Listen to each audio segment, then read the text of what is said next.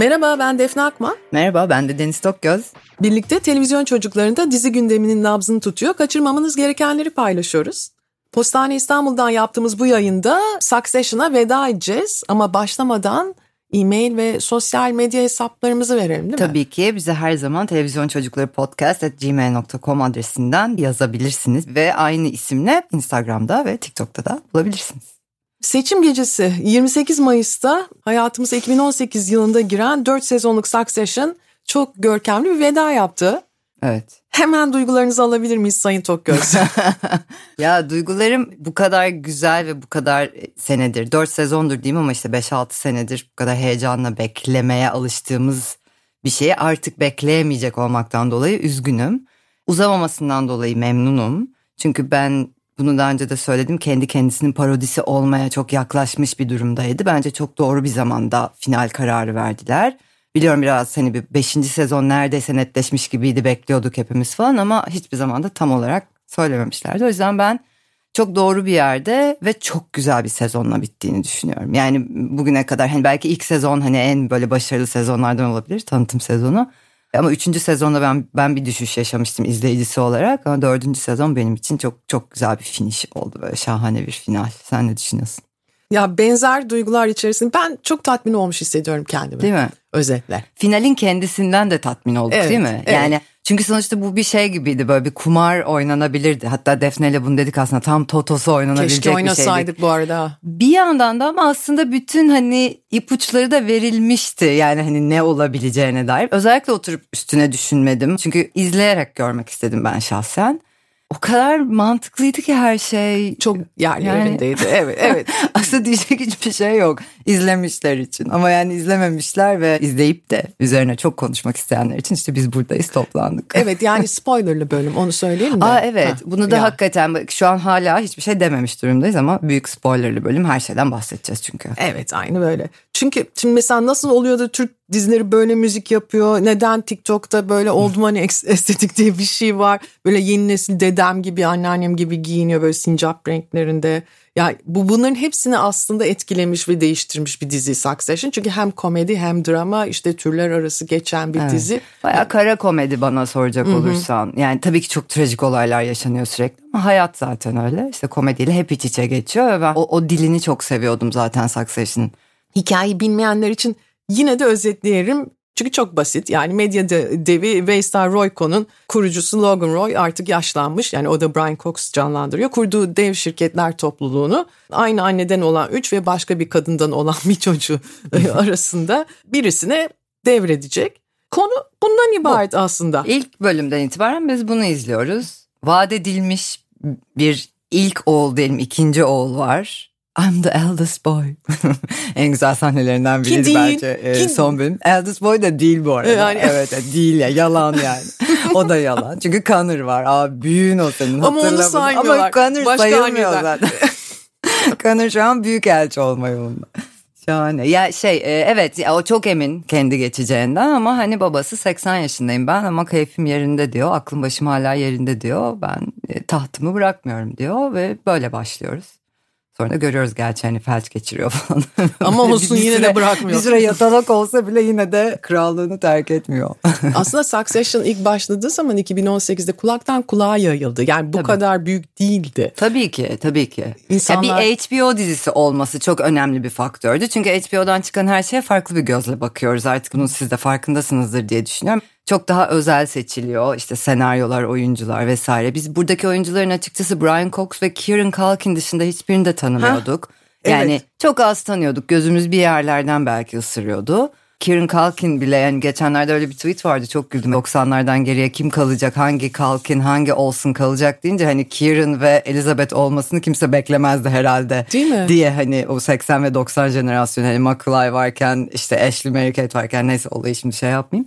Ama Ee, doğru ama bir yerden Kieran- girdiğini düşünüyorum Kieran, senin. dizinin bence Jeremy Strong'dan yani Kendall karakterinden bile daha büyük bir yıldız. Belki dördüncü sezonda geldiğimiz nokta itibariyle de biraz böyle düşünüyor olabilirim ama o çocuksu ifadesi ve yapısıyla özellikle en çok yol kat eden oyuncu ve karakter olduğunu düşünüyorum ben. Ya şöyle Jeremy Strong aslında bu dizinin bize hediyesi. Çünkü evet senin dediğin gibi diğerleri yani Brian Cox'u biliyorduk. Kieran Culkin'i zaten biliyorduk. Evet. Ama işte Jeremy Strong böyle Dustin Hoffman, Al Pacino gibi oyuncuları kendine örnek alan. Daniel Day-Lewis. Evet Aynen. öyle biri. Beni ve ilk başta ya. Ve Benim ilk, içimi bir karartıyor Ve yani. ilk başta da Roman rolünü oynamak istemiş. Ondan sonra ona Candle'ı okumasını söylemişler. Öyle girmiş. Böyle ilginç teknikleri var. Sen çok seversin öyle teknikleri. Niye ben çok seviyorum öyle teknikleri?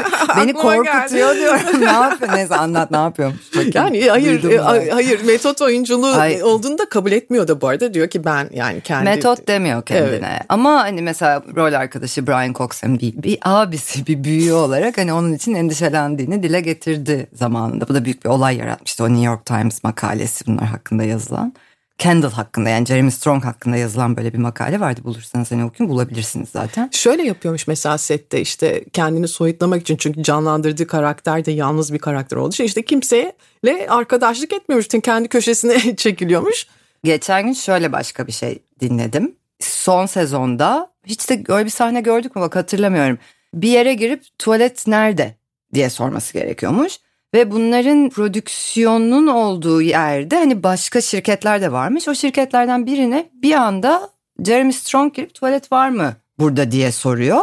Ve bu hikaye böyle açığa çıkıyor. Sonra ortaya çıkıyor ki senaryoda böyle bir şey var ve o onu deniyor. Yani o bunu bile gerçek hayatta yapması lazım. Hani burada tuvalet var mı? Böyle çok ilginç bir şey değil mi? Yani çok ilginç. Hepsini yaşaması gerekiyor birebir olarak. Yani bana birazcık tuhaf geliyor. Yani bırak kendini sal biraz ya. Ama işe yarıyor mu? Yarıyor yani. Emmy'si var, Serge var, Golden Globe'u var. Öyle, öyle. Yani evet, yarıyor, evet. yarıyor. Yarıyor netice. ama işte Kieran gibi birisine de yarıyor. Görüyoruz yani. Hani ben işte, olayları biraz daha böyle light tarafından almaktan yanayım yani. Denesin öyle de yani. olabiliyor, böyle de olabiliyor. tabii ki tabii ki. Yani bu sezon aslında yani bence en çirkin yüzümüzü ortaya çıkardı. O yüzden sanırım bu kadar etkili. Yani Roy ailesi babalarının mirası şirketi Alexander Skarsgård'ın o canlandırdığı Norveçli işte teknoloji gurusu. Lucas ee, Matson. Evet Lucas Matson'a satıp satmamak arasında bir seçim yapacaktı. Ya yani Kendall'ın da yapması gereken aslında kardeşlerini ikna etmekti ve yönetim kurulu tabii. İlk başta bunu başardı ama sonra ikna edemediği bir kişi kaldı Shiv.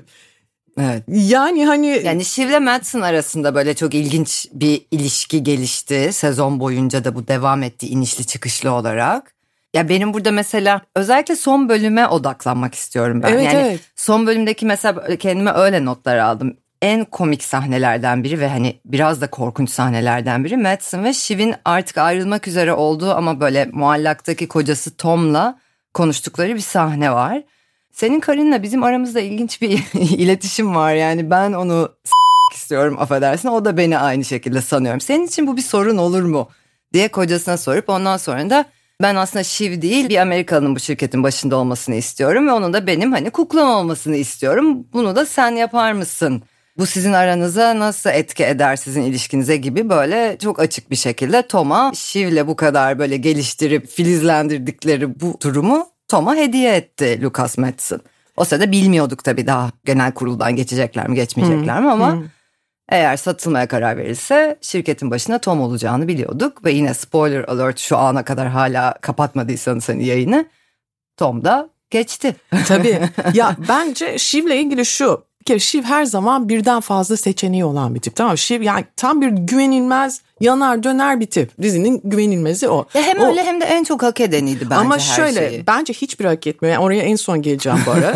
yani ve zaten öyle olduğunu da gördüm. Mesela Tom 3 bölüm önce aslında kovuluyordu. Tabii, tamam? Yani tabii. her şeyinden oluyordu. Herkes kovuluyordu zaten. Yani, Jerry de hani, kovuldu. Hepsi kovuldular aslında yani. Evet ama yani. yani hani, zamanlamalar oldu orada. Ama mesela hatta şunu hatırlıyorum mesela Logan Shiv'e evleneceği zaman Tom'la ona şey demişti. Ya senden aşağıda bir adamla evleniyorsun çünkü sen yani ihanete uğrama riskini almak istemiyorsun. Aynen. Bunu demişti. Tom çok akıllı davrandı. Evet. Yani Shiv'in tam kalbi kırıkken ona yaklaştı ilk başta. Ondan sonra babası hastanedeyken evlilik teklifi etti. Adım adım yani. Tom bayağı kurnaz hep bir sadık. yol izledi yani. Hem hep sadık gibi hem değil yani. Üçüncü sezonun sonunda da onlara yine sırtını dönen taraftaydı. Yani ama unutmamak lazım ki o dışarılıklı olan. Bu üç kardeş ise zenginin içine doğmuş çocuklar. Öyle tabii ki. O yüzden de yani Tom eşeğini tabii ki sağlam kaza bağlayacak ve elbette ki yani babasının ayaklarına kapanacak. Yani öyle olması da normal.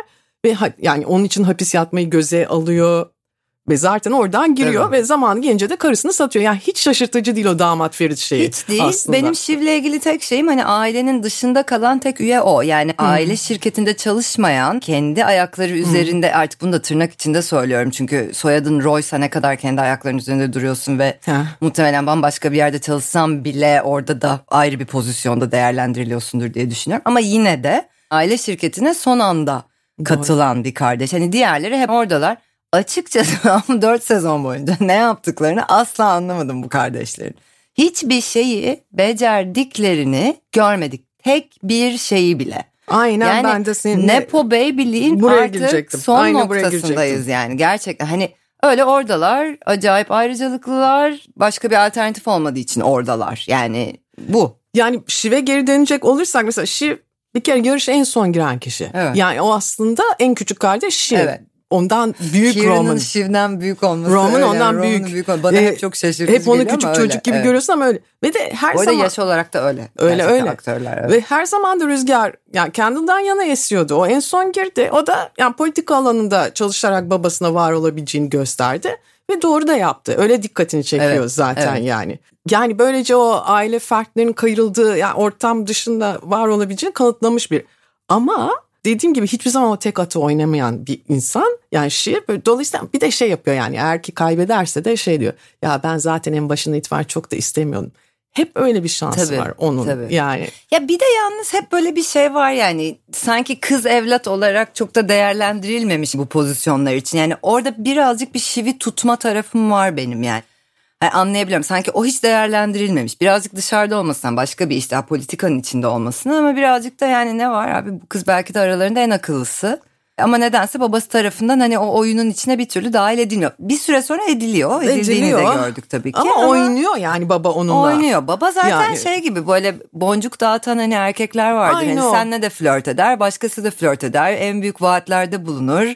E, ama sonra bir bakarsın başka biriyle evlenmiş böyle üç gün sonra. Yani öyle insanlar vardır. Brian Cox yani Logan Roy karakteri tam böyle öyle korkunç yani manipülatör Şivin, bir insan yani. Yani Şivin babasını bir kere izliyor yani görüyor ki onun hayatına kadınlar giriyor çıkıyor ve hemen şutluyor. Dolayısıyla o da hiç kimseye güvenmemeyi öğren. Annesi hmm. zaten gördük hep beraber onu nasıl yüzüstü bıraktığını. E, tamam Tom'u seçti yani koca olarak falan ama o Tom onun hiç arzuladığı bir adam değil aslında. O böyle güvenilir gibi gelmiş ona. Bir de yaşı gelmiş evleneyim diyor. Yani Hı. ben bayağı öyle bir durumda bayağı o yani. Öyle. Hiç evlenmesi evet. gerekmiyor. Hiç yani büyük bir sevgi, aşk yok. Yani evlenmesi kimsenin gerekmiyor ama yani insan hayatını birleştirmek isteyebilir. Orada tamamen şeydi yani mantık. Ve dolayısıyla da yani hani Tom'un yeni CEO olması bu Matsson'un yeni ele geçirdiği şirkette hiç şaşırtıcı değil. Çünkü o böyle yani tekniği onun bir her zaman işte senin de söylediğin gibi yani güçten yana müthiş itaatkar bir adam o yüzden de hayatın da içinden geldiği için o biliyor zenginler ne ister. Ve de ha, bu yani, arada yani onda yani kendi de böyle çok zor bir hayattan falan geldi yok sadece Roy'lar kadar zengin değil. Roy'lar kadar kimse zengin değil. Olamaz yani, evet olamaz, olamaz yani. diye. Çünkü şey süper zenginler böyle her döneme işte kendilerine ihanet edecek bir insanı istemiyorlar. E, Tom da aynı işte orada denedi ya onu Skarsgård. Evet. Çok provoke edecek bir soru sorarak hı hı. kıkı bile çıkmadı. İşte inanılmaz yani gerçekten. Dolayısıyla ideal bir kişi yani o şirketin CEO'su. İki tane öyle ideal kişi var işte zaten. Biri de Greg o da yani Hı. Tom'un ikinci ha. adamı gibi. Yani onların arasındaki ilişki de çok gitti geldi yani yine bir pimpon ma- maçı şeklinde. Greg de çünkü sürekli bence böyle duygularıyla böyle vicdanıyla oynadı. Hani ne yapsam ne etsem bir noktada yine kendine bir çıkar sağlayabilme ümidiyle ama Tom'un düşünüldüğünü açtı, anlattı Kendall'a. E, Kendall bunu Shiv'e söyledi. Shiv çıldırdı falan. Valla bir şey söyleyeyim ben de yapardım ha. Yani düşünüyorum o, da yapardım. Çünkü çok şaşırdı bence orada. O kadarını beklemiyordu. Yani öyle bir şey duymaya bir de o böyle Norveççeden, Google Google Translate gibi bir şeyle böyle o, anlamaya çalıştı. O Nordik ne oluyor falan diye. Çünkü her zaman küçük görülen bir karakter o. Evet. E öyle zaten ama öyle yani tamamen hani babasının kuzeni diye gelmiş işte oraya falan yani böyle ne yaptı belli değil yine nasıl bir meziyeti oldu belli değil. Üniversitede hangi bölümden mezun oldu bunu bile bilmiyoruz. Yani ne yap işletme mi okudun? Siyasi bilimler mi okudun? Ne okudun yani? Ne yapıyorsun orada yani? Fakat şimdi mesela genel anlamda da bu Roy kardeşler doğuştan buna hak kazandıklarını düşünüyorlar ya. E, onlar farklı bir gerçeklikte yaşıyorlar zaten. Yani evet. hiçbiri hak etmiyor işte. Çünkü bunlar her türlü imkan içinde doğdular ama yani dünya nasıl işler en ufak bir fikirleri yok. Bir tane bile arkadaşları yok zaten. Tabii ki. Yani hani böyle rekabet etmek ne demek bilmiyorlar bir kere. En önemlisi onu bilmiyorlar. Ve yaptırım yok hayatlarında. Aslında rekabet etmeye en iyi onların bilmesi lazım. Çünkü kardeşler arasında hani öyle bir durum da var. Yani kardeşler hep rekabet içinde. Ama normal insanlarla hani bir ortamda. normal insanlarla etmeyi bilmiyorlar. Evet. Yani mesela şöyle bir şey hatırlıyorum ben. Roman Roy'la ilgili management trainee programına gidiyordu. Orada hani bu ayrıcalığı olmadan işte orijinal bir fikir öne sürmesi ne yaptı yapamadı. Ve evet. hemen kapattı. Aa dedi ben bunu uğraşamam falan. Tabii. İşte, işte onu da beceremez. Beceremez. çünkü hiçbir şey beceremiyorlar bu çocuklar. Beceremedikleri şeylerden biri de e Çünkü yani. şey demiyor mu onlara aslında üvey anneleri Marşa. Babanız size diyor bir oyun bahçesi yaratmış ve siz bunu gerçek dünya sanıyorsunuz. Evet gerçekten de haber ya orada yani Gary olmasa Frank olmasa filan bunlar 5 dakika falan dayanamazlar. Tabii ki canım. Yani bir de hem Kendall hem de Shiv onlar kendilerini çok iyi insan olduğunu sanıyor ha, bir tabii de. Bir de. de o var. Evet. Yani böyle kerameti kendinden menkul dediğimiz iktidara gelirsem ben şunu yaparım bunu yaparım hep böyle konuşuyorlar. Ama yani bugüne kadar onu destekleyecek ne yaptın? Yok hiç sıfır yani koskoca bir sıfır. Dolayısıyla onların zaten o sonunda çatışacağı çok belliydi. Yani o iki kardeşin yani bir kere tamam Şivi devre dışı bıraktılar. Yani kardeşleri onun senin işte bu şirketler topluluğunda çalışma tecrüben yok diye. Dolayısıyla onun yani şirket satılırken o alacak Madsen'a yanlaması kadar doğal bir şey yok yani. Tabii ki güçlü olandan yana Shiv. İkisi birbirlerine yani, böyle şey gibi uydu gibi yaklaştılar zaten o Norveç gezisinde. Hem böyle çok ilginçti yani o, o yaklaşım böyle hem Shiv hazır hem diğeri de zaten koşarak ona gitti ve o aralarındaki iletişim ikisi de aslında ne olduğunu farkındalar. Tam bir flörtleşme de değil aslında orada sadece işten dolayı bir yakınlaşma olduğu gayet ortada. Ben bu arada bir de şeye çok şaşırıyorum. Yani herhangi bir dizide ya da filmde bir hamilelik konusu bu kadar paspas altı, yorgan altı hem konuşuluyor hem konuşulmuyor. Böyle mesela ilk Şiv'in hamile olduğunu öğrendiğimizde çoğumuz böyle hamile mi doğru mu duyduk? Yani e, içki içiyor sürekli falan tabii bunlar önemli değil yine Succession evreninde ama bilmiyorum yani işlenişi çok güzeldi o hamileliğin. İşte Thomas son ana kadar söylememesi, annesiyle babasının cenazesinde karşılaştıklarında annesinin daha hiçbir şey sormadan anlaması onun hamile olduğunu böyle bakışarak hani birbirlerine. İlginç geldi bana bütün Yani Şiv isterse mayoz bölme çocuk yapabilecek bu arada, biri yani. Evet bu arada bir yandan da çok yani, yani evet acımasız tabii tıp hani o konuda yani ya da insan bedeni hani olmayınca da olmayabiliyor ama yani hakikaten e, ilginç bir şeydi o. Yani Tom'la paylaşması paylaşmaması böyle bütün o hikayeler. Bir de çocuklar demişken şeyin farkındasın değil mi? Yine son anda söylenen başka bir bilgi var. O da hmm. Kendall'ın çocuklarıyla ilgili. Hmm. Zaten bir tanesinin evlatlık olduğunu aşağı yukarı tahmin edebiliyorduk ten renginden ötürü.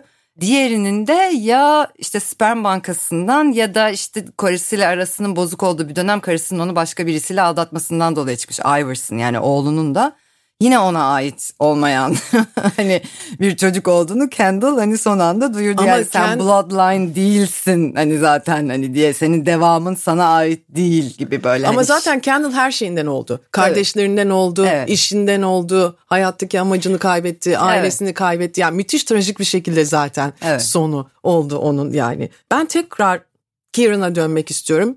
Bir kere Kira'nın emisini verin ve hemen şimdi verin. Onu, hemen onu, şimdiden verin. Bence o, peşinen verin. Mi? Yani, yani hiç yani verin. Birkaç sahne de var. Onunla direkt ha. o sahnelere birkaçar emi verin hatta. Bence, sahne başına bence verin. Bence öyle. Çünkü ya bu Roman karakterini bize sundu ya yani duygularını yaşamayı reddeden, onları böyle eyleme dökmeyi evet. seçen tip ya çünkü böyle hani ya şaka yapıyor böyle evet. ya şey azıyor böyle kuduruyor ya da İnanılmaz. şiddetli inanılmaz ama tam olarak o değil mesela biliyoruz biz böyle kötü kalpli zengin hmm. bir çocuk karakterini aslında hmm. hani mesela Game of Thrones'daki Jeff Joffrey, Joffrey. King Joffrey oh, evet. yani ama değil ama değil ama bunun ya. bunun bunun çok kırılgan bir tarafı var ve o hani gerçekten böyle yumuşak bir taraf oraya nasıl inilir o nasıl hmm. ön plana hmm. çıkartılır yani oraya kadar hmm inmek için o deştiğin yerlerin yarası nasıl iyileşir falan hani bunu bilmiyorum ama yani Roman Roy karakterinin içinde evet Joffrey bence doğru bir benzetme ama değil yani Değil, hakikaten değil. çünkü Joffrey böyle çok hani e, pure evil Nefret bir karakterdi yani hani o Evet, böyle evet, hani öldüğü evet. zaman böyle şey kınalar yaktık falan neredeyse yani. Yani mesela şimdi Kendall bu ailede her şeyi kişisel olan tip ya. Ee, Her her, Tabii. her konu onunla ilgili. Yani herkes onu incitmenin peşinde falan. Tabii. Ondan sonra Connor zaten başka anneden hani onu hiç sallamamışlar. E bu gelmiş üçüncü erkek çocuk değil mi? Ondan sonra bakıyor duruma. Öyle bir şey yapmalıyım ki yani beni görmezden gelemezsinler. E, o Evet. yüzden bu böyle bence. Fakat mesela babasından fiziksel şiddet gören de o. Yani dövdüğünü gördük Evet. defalarca. Hani mesela herkesin ortasında yemek yapıyor çocuğu yani bayağı e, tokat atıyor. Yani Ya çok yanar döner bir adamdı Logan Roy ama sonuçta da mesela aslında hani en son kararı Roman'a bırakmaktı her şeyi. Yani o yakınlaştıkları sırada değil mi? Orada yine başka dolaplar dönüyordur onun kafasında kim bilir hani ne planlar yapıyordu. Böyle bu kadar ani bir şekilde ölmeseydi Logan Roy. tabii. Yani yine Roman'a vermezdi o. Yani Kimseye vermezdi ölene o. kadar asla kalkmayacaktı o koltuktan. Yani bu çok vermez. kesindi. Yani şeydi böyle bu babadan oğula geçecek bir şeydi ki o da olmadı. Yani kaybettiler. Olmadı zaten. Yani Hepsi kaybettiler. Hepsi kaybettiler. E, Mesela öyle bir tip yarattı ki Kieran Culkin. Böyle tırnaklarını yiyor, kafasını kaşıyor. Yani sürekli öyle şeyler oturtmuş. Biz kulağını çekiyor. Yani duramıyor böyle. Evet. Çok çok ilginç yani böyle ödü kopuyor hata yapacağım diye. Öyle bir öyle bir tipti ve çok aşağılandığı için hani ailenin işte şamar oğlanı olduğu için de onda arsız olmuş yani. O yüzden de öyle davranıyor. Yani çok alışmış artık incitilmeye, aşağılanmaya. O yüzden herkese e, hakaret ediyor ya fiziksel olarak işte şiddet kullanıyor falan. Öyle bir müthiş bir karakter yarattığını düşünüyorum. Evet derhal emisini versinler. Yani. Ben bu sezon e, iyi ki biri erkek bir de kadın ve hala bu şekilde dağıtılıyor ödüller gender rollerine gi- girerek. Şiv'in de aynı şekilde ödülü hak ettiğini düşünüyorum. Yani ben özellikle o işte babasının öldüklerini öğrendiği bölümde Şiv ya her zaman çok beğeniyorum. Hepsini çok beğeniyorum Ben bu de arada. tabii Yani ya. Yani- gitseler yine Jeremy Strong'a verseler yine çok bir şey demem ama biraz derim açıkçası. Yani Kieran'ın önüne geçmesini istemem. Ama Sarah Snook da yani Shiv rolündeki Sarah Snook'un da ben bu sezon böyle çok parladığını düşünüyorum gerçekten. Evet çok çok hak, hak ediyor yani.